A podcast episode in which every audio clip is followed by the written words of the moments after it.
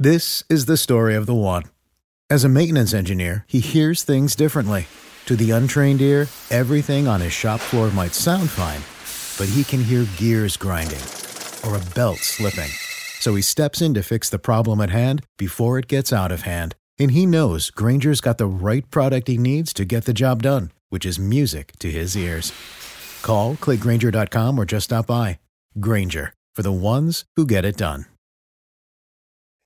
Hi, I'm Danny Elfman. This is Shirley Manson. This is Debbie Harry. This is Chris Steiner Blondie. This is Roland Orzabal from Tears for Fears. This is Billy Idol. This is Alex Ebert, aka Edward Sharpe, giving the story behind the song. Hi, this is Peter Chotti, host of The Story Behind the Song. Each month I speak to some of music's biggest artists to get the inside stories behind their most lasting and iconic songs. Join me for new episodes on the third Monday of every month on The Story Behind the Song from the Consequence Podcast Network, available wherever you get your podcasts.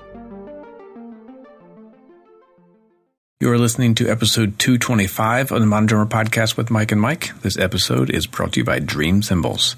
Dream just recently released a set of Dark Matter Eclipse models. If you remember a couple years ago, they put out the 21 inch Dark Matter Eclipse ride, which is a half lathe ride cymbal that gives you two sonically unique playing surfaces.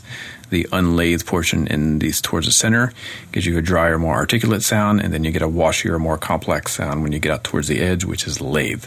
So they took that concept, applied it to a set of 15 inch hi hats, as well as 17 inch and 19 inch crashes, and a 23 inch ride. So if you go over to Dream's Instagram page, probably on their YouTube channel by now, they just released a demo with artist Phil Hawkins. Um, he is he he plays some tunes. He talks about the cymbals. So go check those out. Again, this is the new Eclipse series 15 inch hi hat, 17, 19 inch crash, 23 inch ride, as well as the original 21 inch ride. Very versatile. You can get uh, clear, articulate sounds as well as washy sounds. I think he's going to be very popular with a lot of artists. So check them out. Thanks, Dream, and let's get the show going.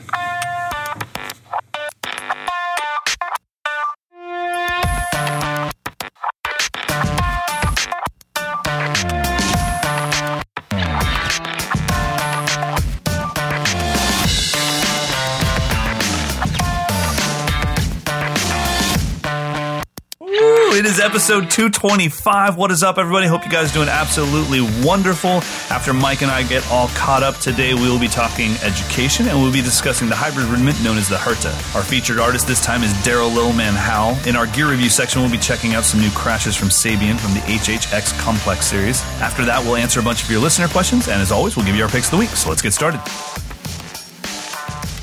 My God, that was epic. One day. What one day was epic? the intro music was pretty epic. What do you think of that? The the intro music was very epic. That's our, our new intro music for 2020.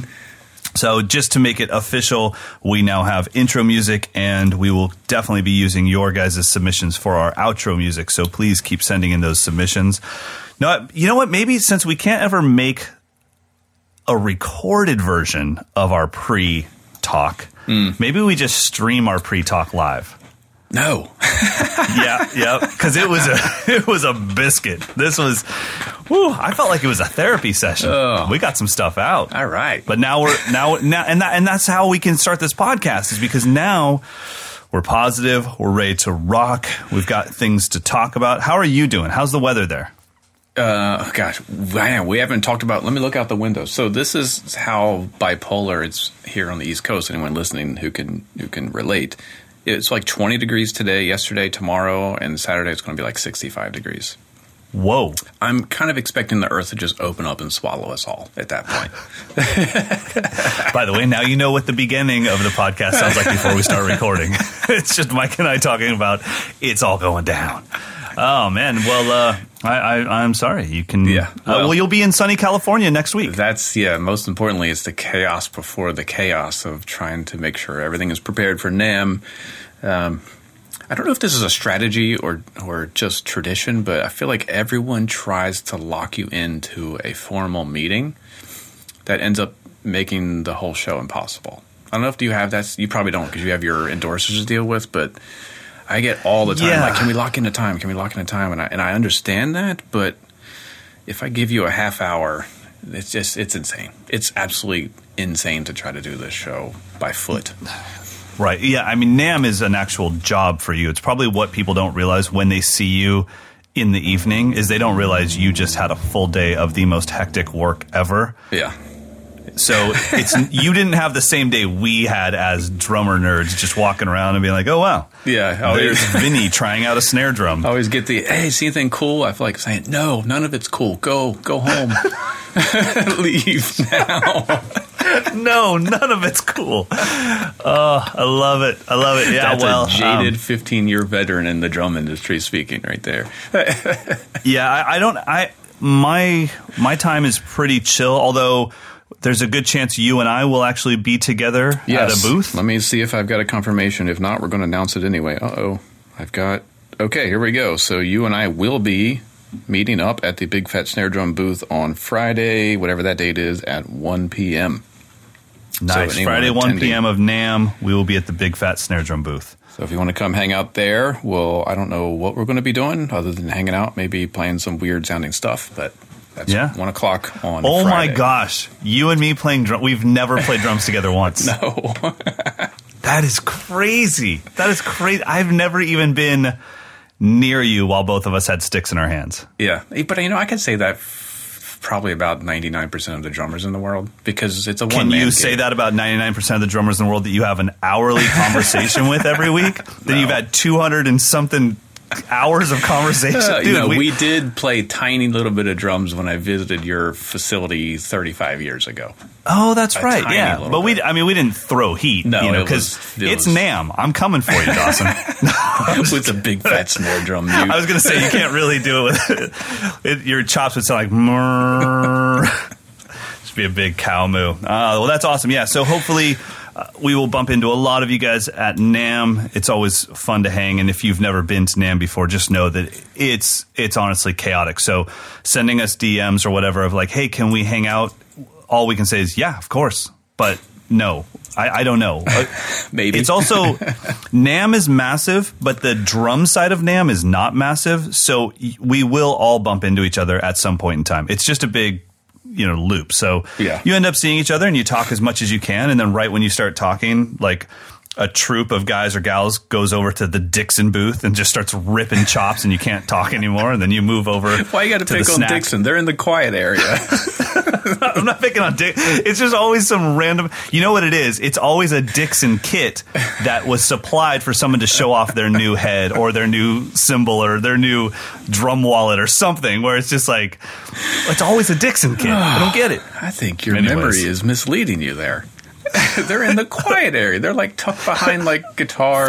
Fine. Fine. Uh, WorldMax. There's always like there's al- there's always some booth. It used to be the Soultone booth. Everyone would gather at the Soul Yeah, Tone booth Soul and just go booth. bananas. uh, A&F has been pretty guilty of being Yeah, insanely for sure. Um, for sure. who else? Let's go ahead and call them all out. Who's been?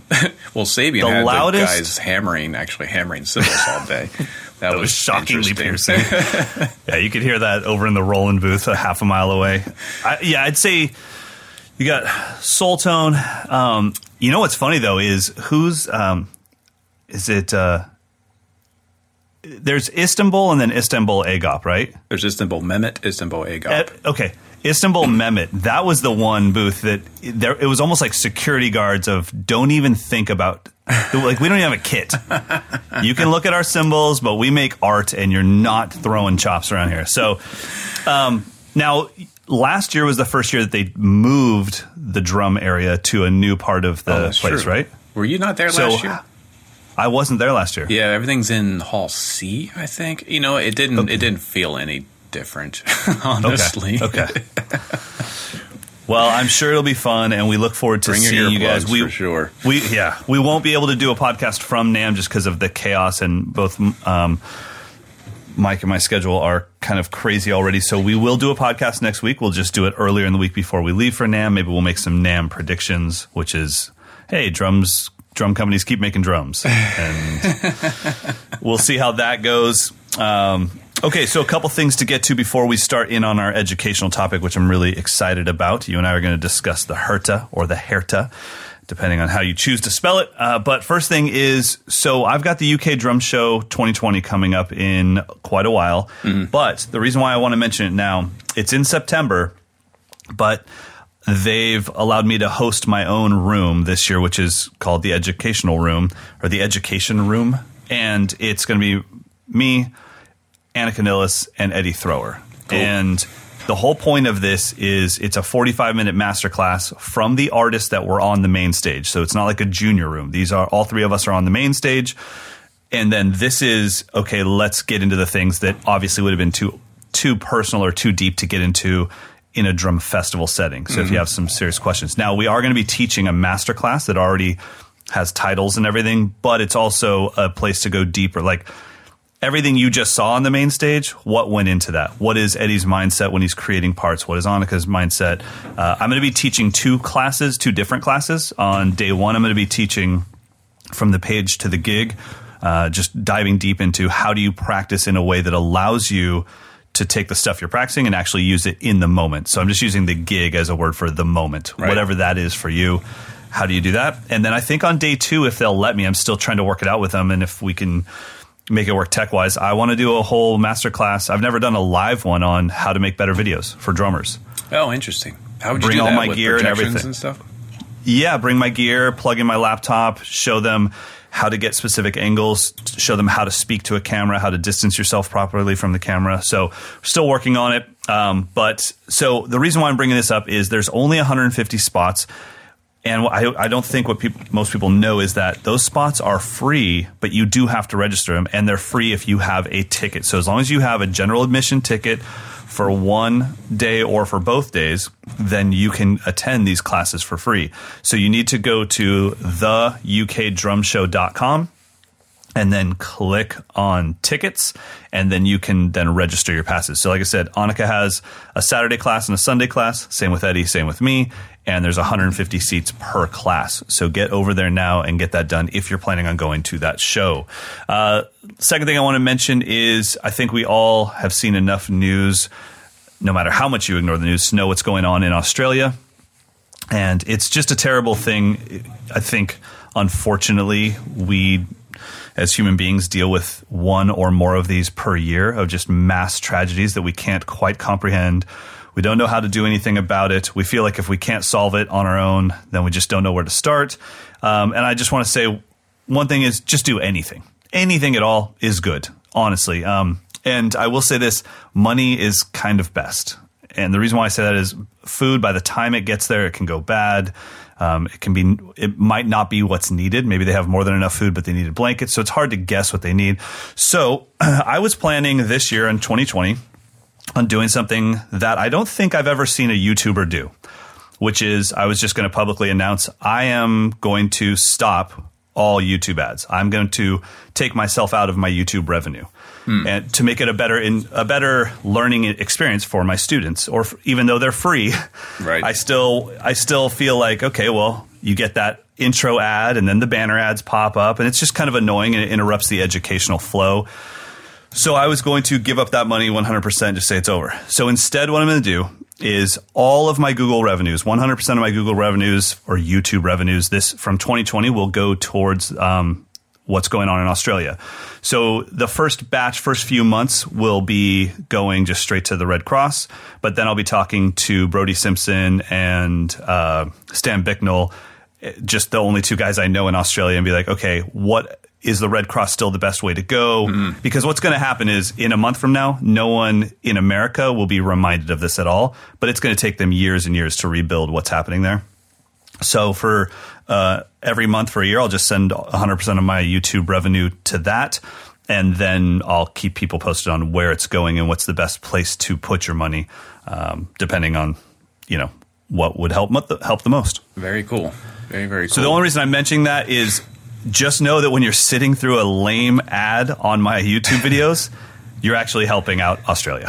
There you so go. the I never even thought to ask this question. Do you have to watch the whole ad in order for you to get the revenue? So it doesn't Nope. matter. It's the same. No, skip it. It's just the same, and it's it's it's not quite as simple of an algorithm as views. A lot of it comes down to how big your channel is. So um, I don't know what my numbers are, but I think I have about 170,000 subscribers on YouTube. Uh, I've got about 12 million views. So, um, you know, every month it it just depends on how many videos I'm uploading. But YouTube is going to be my main focus of 2020 as far as social media goes. So that revenue will go up more than it even has been in the last few years. And Wait. and like I said, I mean, really, it's not costing me anything because I was planning on taking out that revenue because it's annoying. Mm-hmm. But if it's annoying and it's for a purpose and our listeners know what that purpose is, I think it makes it tolerable. And yes, you are more than welcome to skip the ad. I'll still get that revenue. That revenue will still go to Australia. Because I am like, I click a million times waiting for that skip skip ad. Button. Right? Yeah, yeah. yeah. and then accidentally, you actually clicked the Yeah. opt in. You're like, no, no, no. I don't want those toe socks, whatever those weird, creepy things are. I'm gigging in shoes. All right, so let's get into some. Ah, you don't wear those toe sock jobbies when you gig, do you? Don't ever say toe socks ever again. Just take. Well, I don't- what are they called? I don't. I don't Those care. weird- It's done. Don't ever mention it ever again. I don't know what they're called. I don't own them, but they're they're creepy, man. I don't want to know. Let's move it on. Let's talk about the hair. We will, but do you gig in shoes? Yes or no? I need to know. of course. Of course, right? Yeah, I, I, mean- can't. Of course. I, I mean, I practice in shoes, so I don't. Uh, I there was a discussion on the Mike's Lessons family page where people were talking about playing barefoot, and I was like, "Hey, hey, keep when you're at camp, keep your shoes on, man." I mean, yeah, Just- do whatever you want to do, but I don't want to see you walk around a festival in bare feet and then hopping ah, on a back a backline kit that I'm going to be playing or whatever. I don't know. It's just kind Yeah. of weird. shoes, man. Wear your damn shoes. So, just so you don't freak out, Carter, Mike plays your kit with shoes. Mike plays the Lion King kit with shoes. Everything is fine. Let's get into the Herta. So, if you guys don't know what a Herta is, also sometimes spelled Herta, how did you learn it? Herta or Herta? I'm, uh, well, I mean, I heard Herta, Herta, Blerta. I mean, it was like every possible version of, of a stupid rudiment name. Single God, stroke almost spit my tea four is, I think, what it should be, or something like that. I don't Yeah, know. I mean that's the that's the rough. thing about it is it's it's really it's a rhythm because it's just single strokes the whole, whole time. Right. So the way I usually define the Herta, uh, we'll just use that moving forward for the rest of this episode. How do you spell it? The this is the, the I spell it as H E R T A. That's how I've seen it the most in drum Okay. set books. Okay. But I did what the first time it was introduced to me in a marching hybrid rudiment setting. It was actually spelled H A I R T A. yes, Herta. and I've seen it with a U as well, like hurt with an A at the end. Herta. You've got to be okay. That person has to be fired. but Blerta is also something that I've heard. That's not real. That's hybrid hybrid. You can't go hybrid squared rudiment. Okay, so what is a herta? I will play you a little bit of sound in just a second, but one of the ways that I explain it to my students, instead of tripping them up with 30 second notes and 16th notes, or maybe you play it as triplets, I can say, or I teach it as it's two notes of any speed followed by two notes of half that speed. Okay. Okay? Okay. So if this is my speed, then it would be.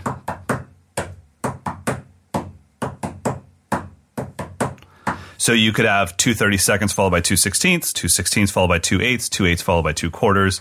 That would just be a slurter. yeah. Super, super When slow does it slurta. cease to be a rudiment and just a rhythm? Well, and that's I guess that's the, a discussion to have too because it is just a rhythm out, built out of single strokes.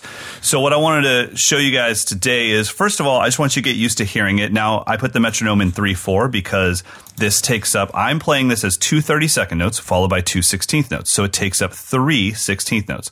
One, two, three, one, two, three, one, two, three.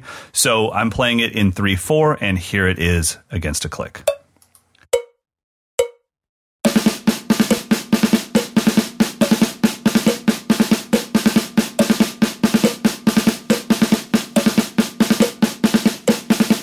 Okay. Now, right off the bat, not the most exciting rudiment. Mm, no, I mean it, it just sounds like a, a rhythm. It's all it is. It is a rhythm. It's a syncopated rhythm. It is. it's single strokes that are not evenly spaced, so it is a syncopated rhythm. Right. Okay, so then here's where the discussion comes in, and this is actually why I wanted to talk about this with you. Okay. I've heard it two different ways on the drum set. And then when you and I were talking before the podcast actually started, you showed me a third way that you have played it. Mm-hmm. So, but the two most common ways you would hear it is when you accent the first two 30 second notes. So, da da da da da da da. da. Mm-hmm. So let's listen to that real quick.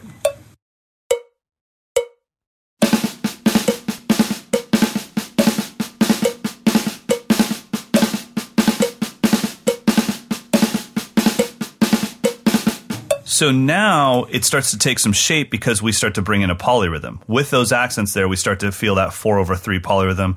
One E and a two E and a three E and a one E mm-hmm. a two E and a three E and a.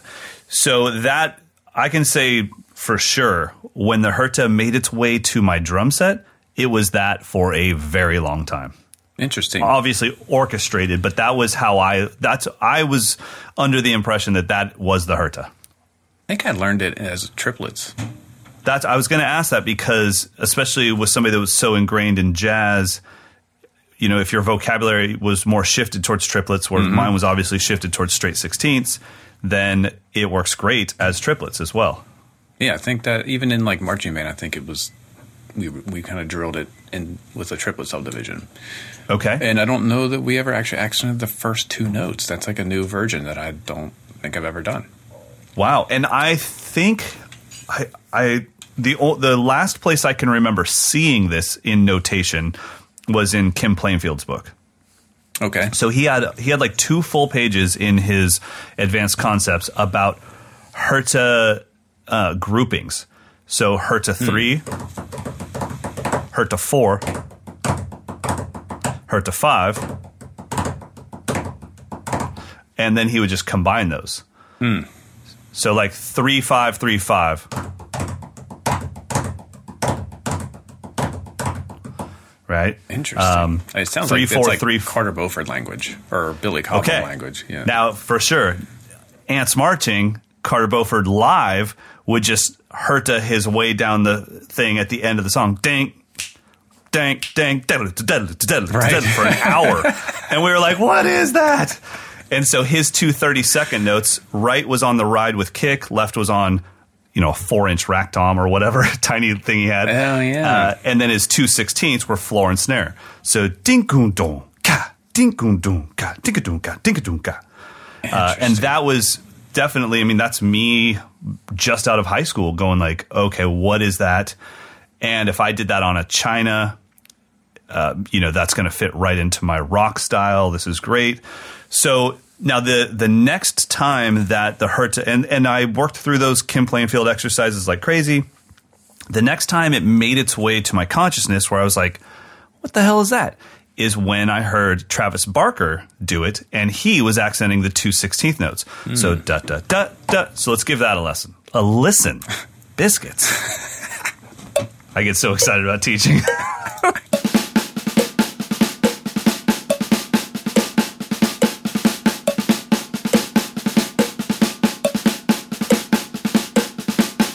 Okay, so I have to, no matter what, my ear flips it around to where the accents become the downbeat. oh, really? Like okay. it, uh, not the downbeat, but the accents become the beginning of the, The phrase. Yeah, Yeah, yeah, yeah. Jigga-dum-dum, jigga- Or that that that that that that that. Okay, yeah, I could see that. And I just can't hear it. And same thing with like licks to start with a bass drum. I can't hear that as like the beginning of the phrase. Bass drum always ends a phrase for me. It's weird. I, I I have a lot of friends that don't realize the pickup notes they play. And so they always teach the lick with the pickup note. It's like, ah, it starts on the kick. I'm like, no, no, no, your kick doesn't count. That wasn't part of it. Oh, yeah, You yeah. started it, the note after that, on your right hand. And it's like, no, no, no. And I'm like, no, the kick, if you looped it, you wouldn't do that kick. You don't know that you do a pickup note to get your body ready for this. And so I could totally see that happening. Now, just to go on that point, let's listen to it as a fill. And each time that I play it, I change it. So on fill one, I'm accenting the two 30 second notes. I'm accenting the front of the herta. And then on fill two, I'm accenting the 16ths, the backside of the herta. All right.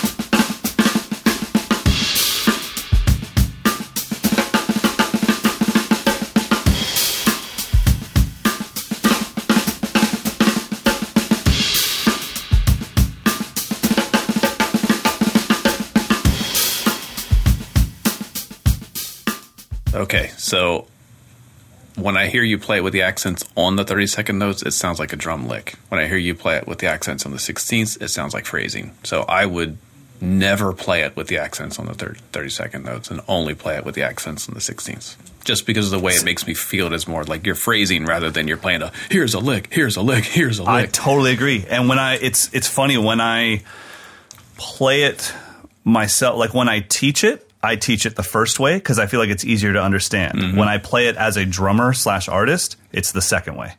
Um, and I'm first of all, we should just recognize how massively versatile that thing is. When we started this little uh, segment, and it was da da da da da da da da, you would never think like, wait, that's that thing that I've heard those fusion guys do all the time, Yeah. or whatever. And it totally is. And like I said, when I heard Carter, or not Carter, when I heard Travis do it. It was in Blink. He was going, "Doom, God, doom, God, doom, God, doom, God, da, da, da, da, da, da, brrr." and it was like, wait a minute. But he was doing the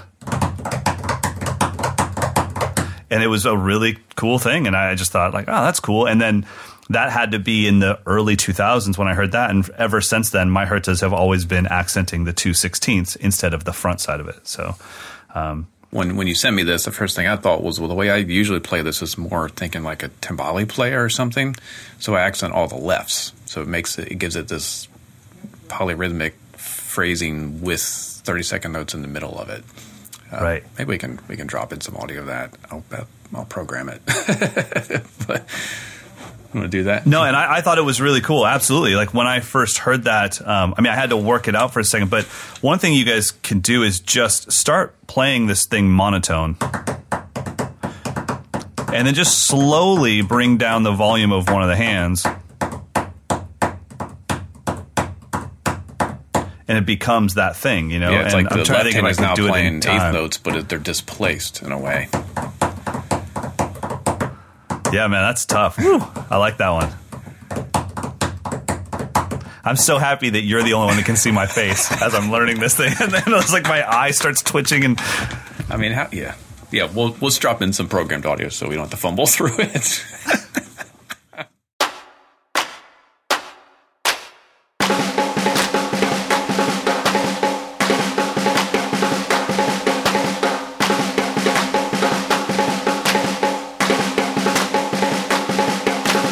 what I'm always preaching at the end of my educational videos, especially on YouTube. When I say I give you the blueprint, but you got to build the house, what do you think I'm talking about? I'm talking about this. Mike and I both have access to this syncopated rhythm called the herta that goes da da da da da da da. But the the stamp that we put on it through texture and through dynamics and through approach, that's what allows us to be individual and allows us to be artists. And that's what we want for you is once anytime you learn something that I've taught or that Mike's taught or that your private drum teacher has taught, the moment you've actually learned what they've taught you, that's actually the moment that the work begins. Learning it is the easy part. Mm-hmm. Figuring out how are you not going to just walk around replicating your drum teacher's parts, that's the hard part. And that's, I think, when you look at the history of this podcast and the drummers we've covered and the people that uh, get pointed out for Mike and I using their names way too often, it's because the stamp they've put on our instrument. It's not because of how good they are. Like you being good at the drums means you had free time. You being original at the drums, that's that's the kind of stuff that impresses me because I've played this instrument my whole life, and there's only a few things I can point to where I go, "That's a me thing." I I haven't heard anyone else do that. When I hear someone that embodies that as a player, even though I can trace it back to someone, they still put their stamp on it. You know, I mean, it's funny when you talk to Carter or Mark, our two most mentioned friends on this podcast, when you talk to them about their influences, it's like, yeah, I can hear that you're obsessed with Tony, but I don't hear Tony in your playing. Yeah, Like- the obvious stuff is not there. Yeah. it's more of a Totally. conceptual thing. And uh, speaking of Yeah. which, our our shared influence, Matt Chamberlain sent me a link to his new record that's coming out in a couple weeks. Oh, And you know, the the file, there's no title, there's no nothing on nothing on it. I don't even know if he's playing drums or what. But as soon as I hit play on the first track, I'm like, that's Matt Chamberlain. Like within Really? two seconds of the drums making a sound, I'm like, that's the ultimate goal. And I even told him that. He's like, yeah, cool. I don't know if that's good or bad, but you know, like. man. Like I could identify your playing in two seconds. That's the dream. That is, that is the dream. So hopefully this gave you guys a little insight on the Herta and the rudiment. Uh, I do have a new YouTube video on it with going. The phrasing is Herta three, Herta four, Herta three, Herta four, two. So it's kind of like a feeling it is sevens. Uh, one, two. There's no way I could count. Four, one, two, three. Nope, not going to happen. I was like, come on, don't do it live. But anyways, if you want to check that out, I don't count in it, but I do have a big metronome that goes blunk, blunk, and you can check that out. All right, let's get. Oh, we wanted to mention uh, somebody that we lost. Sad thing, but Yes. somebody that had a massive impact on the industry and created a product that eventually became an entire industry on its own. Um, So Yes. this is the man that invented Moon Gel, Yeah, right? so most um, within the past week or so, we lost um, Thomas Rogers, who was he's the creator of RTOM, the company. Which, if you use Mo- Moongel, or if you had a Moongel practice pad, or if you got the Black Hole practice pad system, he created all of that stuff. So, I think we can acknowledge that he had a major impact on our drum sounds. Oh my gosh. over the years. Um, yeah, so Man. our thoughts are with the extended RTOM family. I did ask them to, if they could, send me one of the pads so I could kind of give Yeah. pay tribute to him in a different way by actually using his pad for a while and, and kind of sharing Now, my have thoughts you? on it. I used to own one of those. Did you ever own one? I didn't They are own no one. joke. I was in when I was in All State Orchestra, maybe my sophomore year. The the first chair kid had one, so I was I was third chair, so I played cymbals, and we were playing Shostakovich. So I literally hit instruments ten minutes in eight hours. Um, Right. So I just sat in the back of the room, just learning. I learned Tornado, the rudimental solo, on one of those pads. It Nice. Was, it's like forever ingrained in my that that two day window when I like did nothing but shed rudimental drumming on a Yeah, moon yeah, yeah. practice pad, and it's silent, so no one could hear me back there just hammering Yeah. out double stroke rolls for like eight hours straight. Man, I mean that when I was a drum shop employee at Drum and Guitar City, that was the pad that was always on the counter for us to play Oh, wow. because Yeah. one, it, it was the quietest one, but it was also just like how fast your paradiddles on the moon gel pad. You know, I was like, oh god, not the moon gel pad. I mean, you think the reflex pad is tough? That moon gel pad, it's got like specific gravitons in it that only gravitate with with wood and it just it just pulls your stick down it's out of control Yeah, apparently they're they're working on a 14 inch version. I think that goes just sits on top of your snare drum. Um, so that Oh, we're that's awesome. Check that out. That'd That's be still in production, but yeah, definitely thoughts with everyone over at RTOM for the passing of Thomas Rogers, great pioneer in our industry. Next time you see a kit with some blue sticky dampening on it, you can thank Thomas Rogers for that. Man, you know, I, I gotta say, between Moon Gel, if I, if I can think about like the two products that spawned an, an entire industry to change towards that, it's funny. It would be when I think it was who was it? PureCussion. Who came out with the rims mount system? The uh, original. Oh, one. Gauger. Okay, Yeah. so that Yep, changed the game. that changed everything because everyone needed more resonance, and Yeah. then Moon Gel, which caused everybody to shut their drums up because they wouldn't stop ringing. Everyone had too much resonance, so true. I wonder if they were mortal enemies. right? Less ring, more ring. More rings so All we right. can control it. Hey, that's a great idea. You keep making those, and then I'll make the product that shuts it up. Fantastic. ah, maybe they are All right. Uh-huh. Ah, we just discovered something. Once again, we want to thank Dream Cymbals for sponsoring this episode and go check out their new Dark Matter Eclipse series, which is based on the 21 inch Dark Matter Eclipse ride, which came out in 2017, which is a half lathe ride cymbal, which has an inner portion that's not lathed, and then the outer portion is lathed, so you get two very distinct playing surfaces. The unlathed bell and center area gives you more articulate and clear sound. You get a washier, more complex sound when you move out to the outer edge where the lathing is. So check them out. There's a 23 inch ride, 19 and 17 inch crash. There's also 15 inch hi hats, as well as the original 21 inch ride. On their Instagram page, YouTube, Facebook, they just put up a demo by their artist Phil Hawkins. So he is in a studio playing these cymbals on some tunes, so you can hear them in action. He also explains a little bit about the sound um, within, within the demo. So again, thanks Dream for for sponsoring the episode. Go check out the Dark Matter Eclipse series.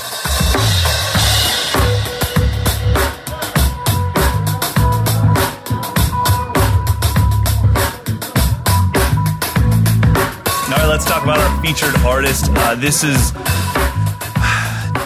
Darryl Howell is the archetype of a drummer that I think needs to be featured way more often, and that is the drummers that are constantly gigging and they're almost like concert drummers. They're always on tour. Yeah. They're always playing these insanely tough arrangements.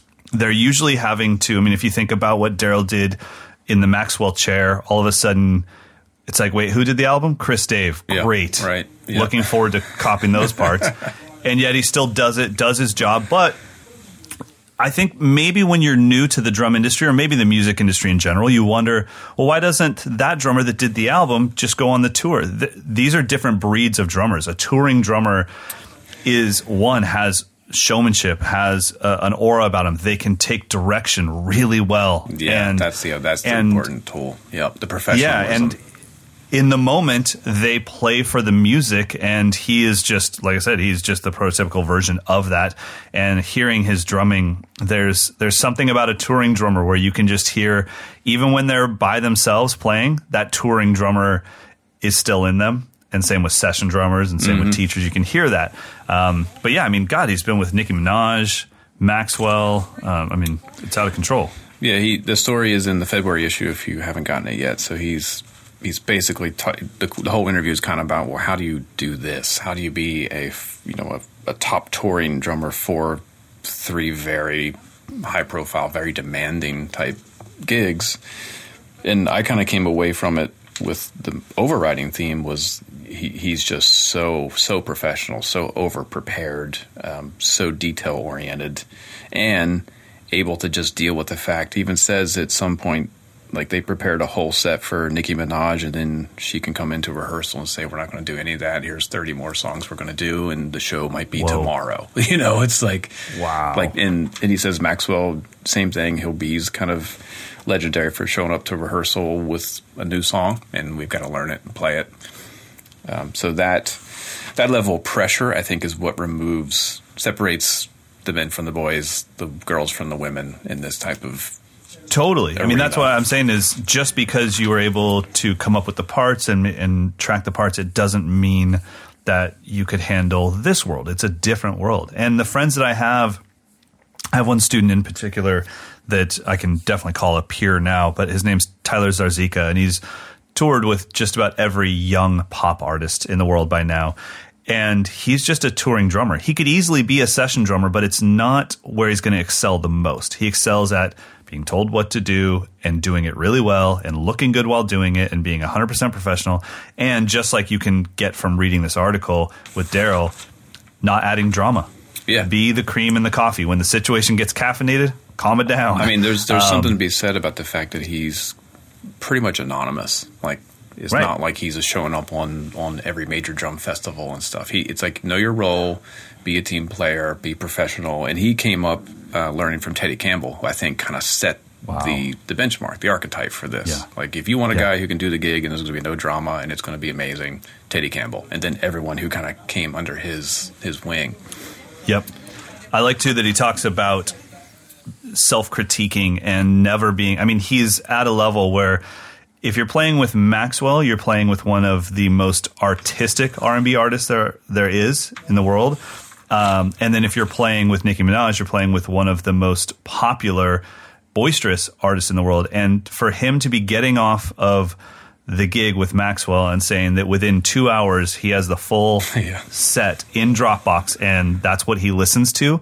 He just finished doing it, and now on the bus ride to the next city, he's just listening and critiquing Yeah. too much hi hat, not enough snare, put in some more kick. Uh, you rushed, you dragged. It's like, well, that's that's the thing is, I think when you're dealing with somebody at this level, they don't know that they're at this level because they're still worried about how could it be better. Yeah, yeah. It's it's almost like the irony of you make it, but you make it because you're so unable to be satisfied with with your own ability. So you're always pushing. You're never you're never just sitting back like, man, that was a great show past the the Grand Marnier or whatever. You know, pass, the, the Fritos. That was a hell of a show. God, And he I'm even good. says he says I've got a grading scale when there's little things that to the band don't sound like I messed up, but I know that I missed. I listen back and correct my mistakes so the next so the next night I don't make that same mistake. It's very much like a professional athlete kind of mentality to me. yeah. Like fix if you make one bad pass, like you know, you better believe a quarterback, Aaron Rodgers knows every pass he made in the game and he knows which ones are good, which ones are bad. You know, LeBron James can replay the entire game in his head on the way home and he knows That I mean, did. isn't that crazy when you listen to say Tiger Woods give a speech after a round and he's like, "Well, on six, it was a putt for seven feet, but it was breaking." And you're like, "How do you remember that? It Right. was 11 hours ago." Or they're like, "Well, in the '92, uh, you know, championship," you're like, "How do you remember that?" But I do think that if if our industry was a little bit different financially, I don't think it would be that weird for us to see drummers and bass players out on the road with their coach, with somebody that could stand back and give them a little help, you know. But I, I do think that what if you think about Tom Brady on Monday morning after a win, what's he doing? He's watching film on himself with his coaches to find out what he could have done better, what he missed, and the fact that he's doing this on his own, getting on the bus, Darryl sits down, puts in his in ears or his headphones, and just says, "Okay, I'm going to listen to. I just finished playing a two hour show. Now I'm going to listen to all two Yeah, hours because I know it. can be yeah, and not know- from any it- kind of ego level. I was going to say that's different than you and I sitting down and being like, "Damn, get it!" like that's that's like okay, now it's time to critique, um, and I think more of us should be doing that. It's pretty awesome. You want to put in a little audio of some of his uh, Yeah, some of the things that people can hear from him on Instagram. Yeah, definitely follow his Instagram page. His handle is uh, DLEMAR Music. So DLEMAR Music. You could probably find him Darryl Lilman Howell, but he's got a bunch of cool clips on there. We're going to drop in one here.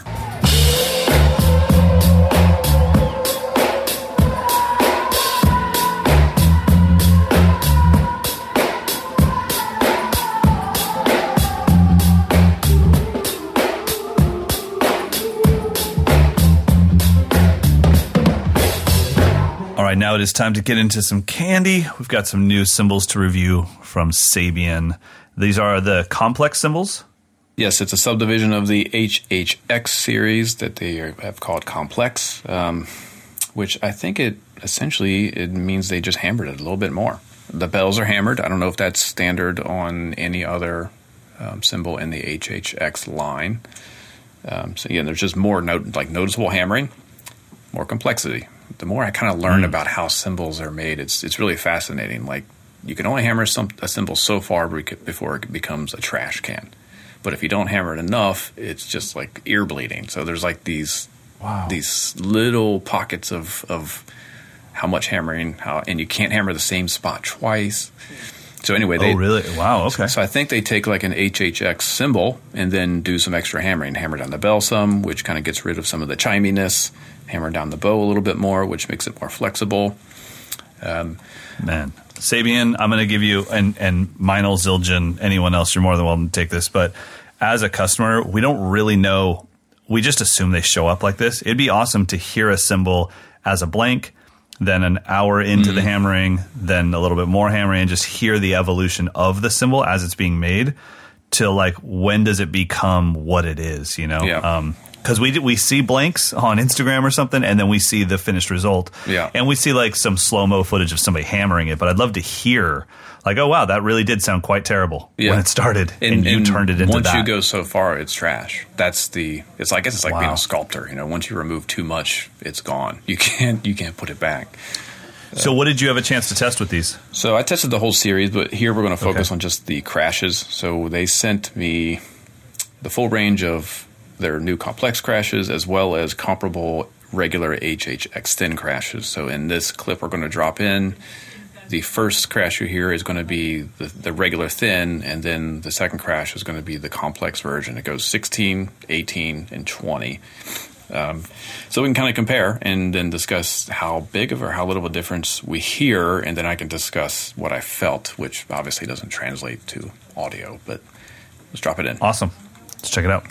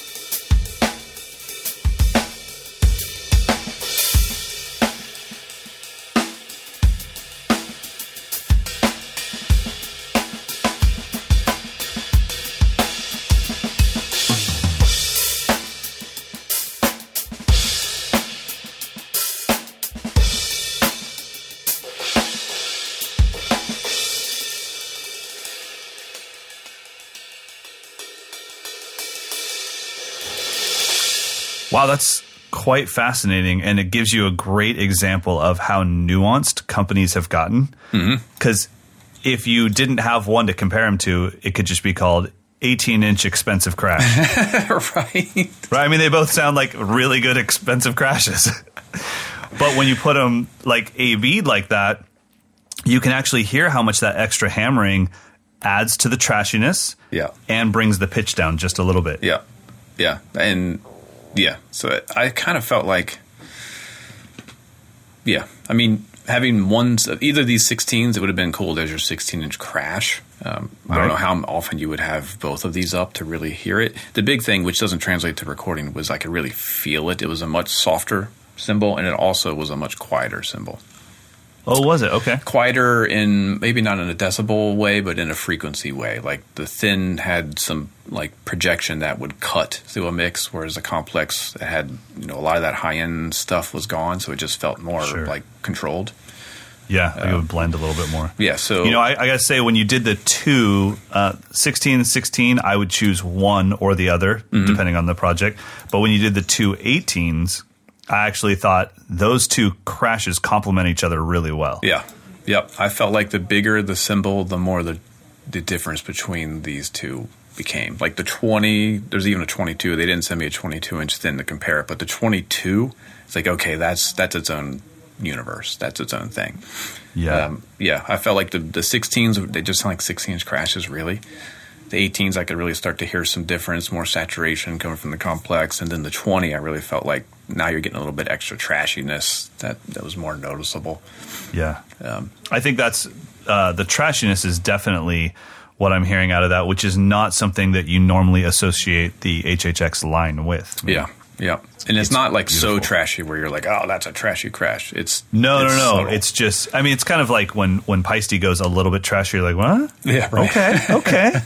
I see what you're doing there. Uh, so yeah, I, I mean, I I could definitely see either uh, the 18 or the 20 complex. I could see either of those on your kit as Mm-hmm. your personal setup. Yeah. Yeah, they tend. That's the kind of the sound for a crash. I want a crash that sounds like a crash, but it has some like saturation that you don't get from like a regular factory made crash. So Yep. they kind of supplied that for me. The 18s and the 18 and the 20 in particular, I, I would have been like, okay, put those two up. I can do a session, and having that little bit of control would help with recording. I wouldn't have to worry about the high frequencies getting too piercing.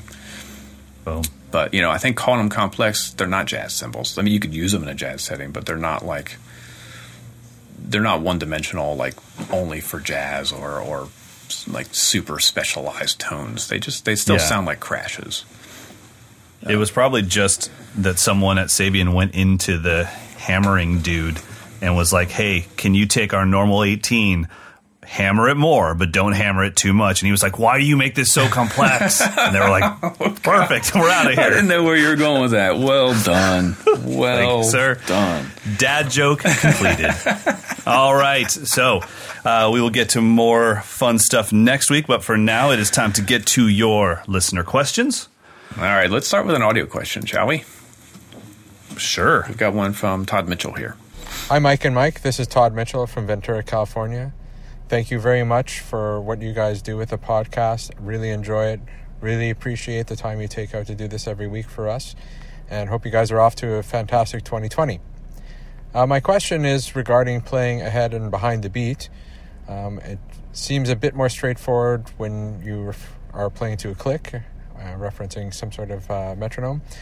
But uh, I'm a bit curious in general about how you implement that in free time. But more specifically, I'm also interested in knowing if, when you are playing ahead or behind the beat, if you're introducing a flam when you're playing the snare or the kick relative to your hi hat or ride. Uh, is playing behind the beat mean you move both notes ahead or behind? Or, or pardon me, both instruments? Or are you moving only one and uh, keeping the main timekeeper steady? Uh, very interested in the answer to that question, and thank you very much for your time. Great and massively common question, Todd. Uh, I think as a teacher, as soon as this became a thing, which by the way was not a thing for a very long time, most of my teaching career, this was not a thing at all. Then the D'Angelo album came out, and then somebody started coining the phrase behind the beat, and, and then all of a sudden everyone wanted to know it. Uh, I can tell you this it's very rare that I hear somebody be able to do this that doesn't listen to the music that involves this. The people that listen to the music that involves this, it's not playing behind the beat; it's playing the proper feel for the song.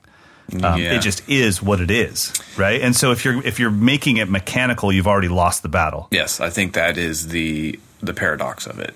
You as soon as you start asking too many intellectual questions about it, you make you make it impossible to actually answer it. I think you have. to... I would know right away. Oh, you're trying to make your snare later than your hi hat. Yeah, you have to. Do. You clearly have never listened to this Yep. music. Play along to whatever you think is doing it, and then make your drumming do that. Would be the way I would practice it. I don't think I've ever consciously. You know, there was a gig recently with a bass player that I that I have a connection with, so I know we're gonna we're gonna be together. Nothing's gonna you know he's not gonna accuse me Right. of speeding up or slowing down. Like we're we're locked. So whenever we play like a blues shuffle, that's the only time when I'm consciously thinking make the snare drum just a little sloppy, which Yeah. translates into hitting behind the ride cymbal a little bit, a flam. Which is really you fattening up the sound rather than trying to create some D'Angelo feel. Yeah, I'm not thinking about the technique. I'm just thinking about I want the snare drum to just be the very last thing that I play. Yeah. Um, it- I- and- and yeah, I think, um. Yeah, and so it's it's a tough thing because you sometimes you want to steer people like, hey, just play in time. That will work so much better for you for the rest of your life than than wasting your time trying to get one limb out of time. And uh, like I said, I mean, the people that do it, where I'm like, oh man, that's so cool. So how did you learn how to do that? No one's ever said, oh, I practiced it. They're like, I don't know, I just play along to records. yeah. So Yeah. to them, they're not playing behind the beat; they're playing the proper feel for the music they listen to. So I think that that's. And, and honestly, Todd, I'll just say this because I've had you at camp, and so we're friends. You're part of the Mike's Lessons family. I eventually had to give up on having a good jazz feel if I wasn't going to be willing to listen to jazz music. Mm-hmm. And I just had to eventually be like, fine, I can do all the independence work in the world, but no one will ever say, like, killer jazz feel, because I don't listen to the music. So unless I'm willing to go that route, and not for, if you're doing it for work, it's all, you've already failed again. You actually have to like it. Yeah. You know? Yeah, and I can Um, say from experience, not playing along to jazz records, having and I had no idea how far on top of the beat you actually have to be for that to work. Like playing along to a Tony Williams track from uh, Seven Steps to Heaven. I mean, if you're only used to playing like mid-tempo funk, and then you're like, oh yeah, Right. I'm going to play some fast jazz. I guarantee you're going to be at least a 64th note behind him. He's sitting so far on top, but when you listen to the record, you're like, that's perfectly awesome. There's he doesn't feel like he's rushing or pushing, but he is Right. sitting really, really far ahead. Same thing with Max Roach. So they I think that was the revelation for me. Like, okay, I can I can intellectualize it, but until you sit down and actually play with it and and Yeah. play with someone that you know has the the traits that you want to be able to do, there's going to be a huge uh, gap between where you think it is and where it actually is. Like Yeah. playing along to a Zeppelin record, you're going to probably rush because Bonham Right. slows down a lot of times. yeah, yeah, yeah. Play along to a, to a live police record, and you're gonna Yeah, you got to be- rush. Yeah. Better get your matcha on, get that energy going. All right, next question. Oh yeah, we have questions. Um, okay.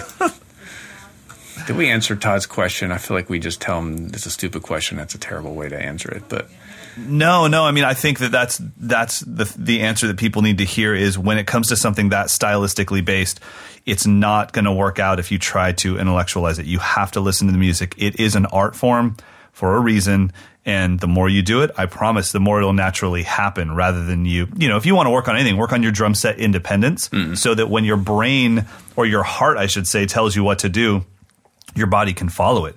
But I can I can totally hear when somebody in their drum clinic is like, now I'm going to do that thing. like, dude, stop. makes my teeth stop. hurt thinking about it. Totally right. I'm like, oh god. Okay. You're next- not meant to do that next thing. question from Greg. My question is in regards to temperature. I keep my drum set up in a finished room above my detached garage. There is heat. However, I live in upstate New York and it gets very cold. I set the thermostat to 45 degrees Fahrenheit when I'm not in there and turn it up when I play. Is there any risk here with damaging the gear? Uh, whether it's from 45 degrees being too cold or from the temperatures rising when I turn the heat on. I don't, I don't think 45 is cold enough to be a, an issue. That would be my opinion. I live in California, dude. I mean, don't- 45 is still above freezing. I think if your if your room is going down to like the teens and below, where where your drums could be Yeah. freezing, that's probably a problem. I mean, obviously, the wood that your drums are made out of have gone through plenty of winters in their lifetime. So I would assume that's going to be okay. I would assume it would come down to the glue more than anything else. Yeah, and I think uh, being that's why issue. plywood drums are, are so popular. I think if you have like a stave drum or a block shell drum, that might be more of an issue where the wood is still expanding and contracting with humidity and temperature. But I think a ply shell drum is pretty much locked. I mean, if anything, it's. I've just noticed this from driving with my kit um, through summers and through winters to different gigs and stuff. It, it's just a, a tuning thing. Sometimes my heads expand and contract, and when I get my kit out of the out of my bags, all of a sudden I'm like, there is no way that's where my rack tom was when I left the house today. it's all king or doom. I'm like, no way my 12 sounds like that. So sometimes it's just retuning the heads, but I think you'd be fine. Um, and now I would say let that let that room warm up before you play for just a little while for your cymbals. I mean, having really cold cymbals, I can only assume that's got to make them more brittle if you just start smashing on them. I mean, I know from my touring days when you'd get to like the outdoor gig at the ski resort. I was like, well, there's three broken cymbals today. No doubt about it. No doubt about it. At, here at Banff. Um, and so uh, just just break your crashes and get on with it. Uh, so, yeah, I would say let it warm up so that your cymbals uh, have a little more flex to them. But other than that, you should be fine. All right, we got one more here from Jesse. I'm thinking about purchasing purchasing some brass hoops for my snare drum. I've found chrome over brass, uh, clear over brass, or black painted brass. How much effect will the coating have on the sound, or will there even be a noticeable difference? First of all, I'm glad he's listening because that we had recommended uh, brass hoops as a as a a really nice number one upgrade. Yeah, Yeah. I've never A beat them. Um, I think maybe black painted might be the ones I would stay away from. Anything that's painted because it's it's going to be dampening the metal. I think chrome over brass isn't really affecting the vibration that much, and if it's raw brass, that's probably the ideal. But then you're going to deal with uh, just tarnish issues over over Right. time. That'd be my my thoughts. I've not I A-B'd totally these, agree. but I would stay away from anything painted because that's going to just deaden the the vibrations. Yeah, painted, powder coated. You're adding material to it, and um, the chrome over brass. I'm assuming, like you said, still has resonance because it's metal based. Yeah. but um, and I mean that that the corrosion, the patina. That's that's the sauce right there. yeah, but not everybody likes that. well, they're wrong. Dip it in some water. Dip it in some vinegar. Uh, I, I, I, yeah. Dip what in vinegar? Your your drum hoops? no, yeah. Dip your hoops in vinegar. Set them out in the sun. Let them patina. You're good to go. What? Do you do that? no, I don't. No, not at all. I saw it on on Fixer Upper. Chip was uh, throwing some vinegar on some some bronze to get it to patina extra quick. So oh, interesting. All right, yeah, don't Yeah. do that. don't do it. I, I I saw it on a TV show. Out of Waco, Texas. So don't do it. All right, guys. So thank you guys for sending in your questions. You can always send more mdinfo at moderndrummer.com. And you can send audio questions just like Todd did. That's our favorite because then we get to hear your voice. And it's uh, a good chance that we won't misunderstand your question if you are saying it out loud. All of your phones have a voice memo recorder. It's easy. You're driving around, you're thinking about it right now. When you have a question, just email it mdinfo at moderndrummer.com with the audio, and we will get to it as soon as possible. It is now time for our picks of the week.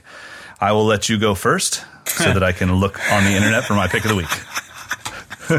All right, I've got one here. I don't know if I, hopefully this is still available, but um, I just re- rediscovered my uh, Steve Gadd In Session DVD.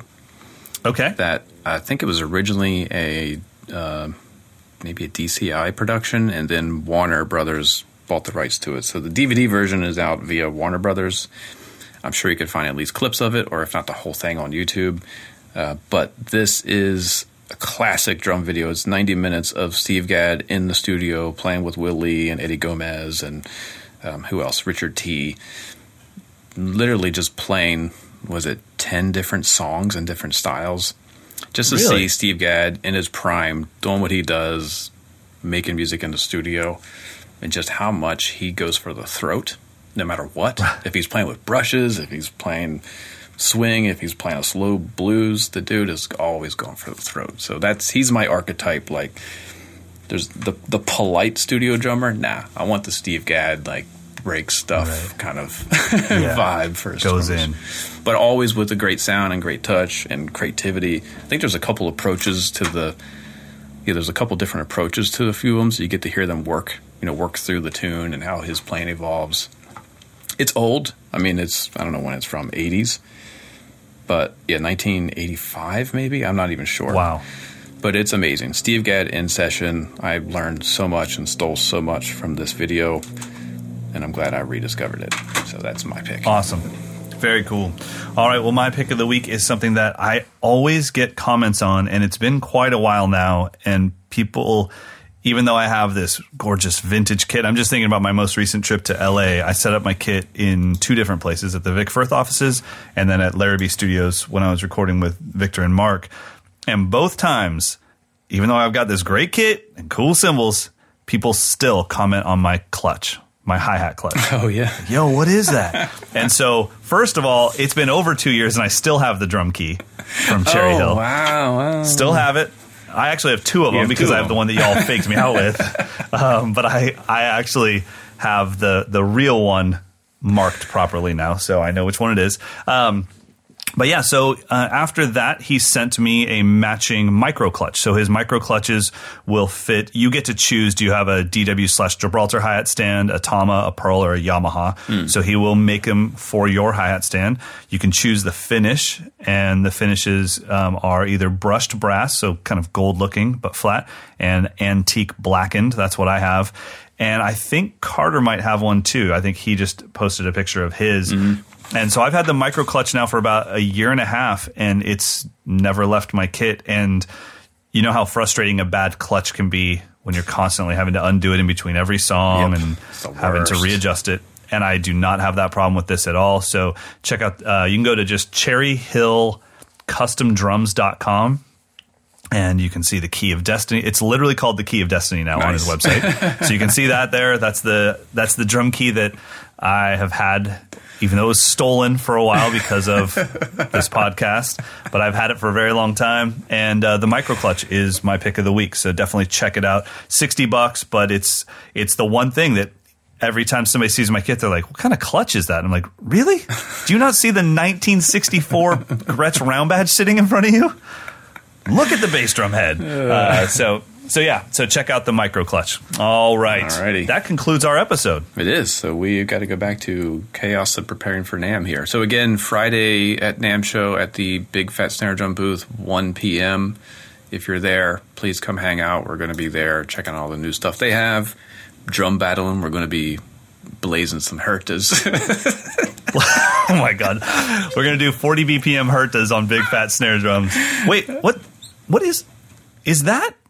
Is that Jonathan's outro beat? I hear it. Why- that is a dope groove. Why were you looking around your room? Because I gotta sell it. Damn it! I gotta sell it. Ah, you don't understand what it's like to be in character. this is Jonathan Kazanave. I believe that's how he pronounces it. Kazanave. Kazanave. Kazanave. Jonathan. Just why don't you say it six more times the exact same way? Kaznave, no Kaznave, better no known as if you go Instagram, it's at the Studio Drummer. YouTube at the Studio Drummer. This is his beat. He is using a late '70s Slingerland steel snare, which is the five x fourteen. Um, he's using the UAD EMT 140 plate reverb, which is beautiful sounding. He's got a pair of trash hats that uh, I guess they were just some random things he found. Um, and he did the synth parts on with some Roland and Arturia gear. So check it out. This is a Tama Royal Star kit. Uh, this is Jonathan Cabanave, aka the studio drummer. That's it. See you next time.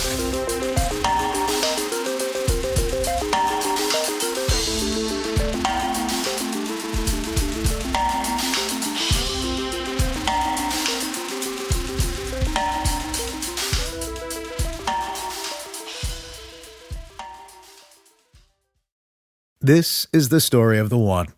As a maintenance engineer, he hears things differently. To the untrained ear, everything on his shop floor might sound fine, but he can hear gears grinding or a belt slipping. So he steps in to fix the problem at hand before it gets out of hand. And he knows Grainger's got the right product he needs to get the job done, which is music to his ears. Call, clickgrainger.com, or just stop by.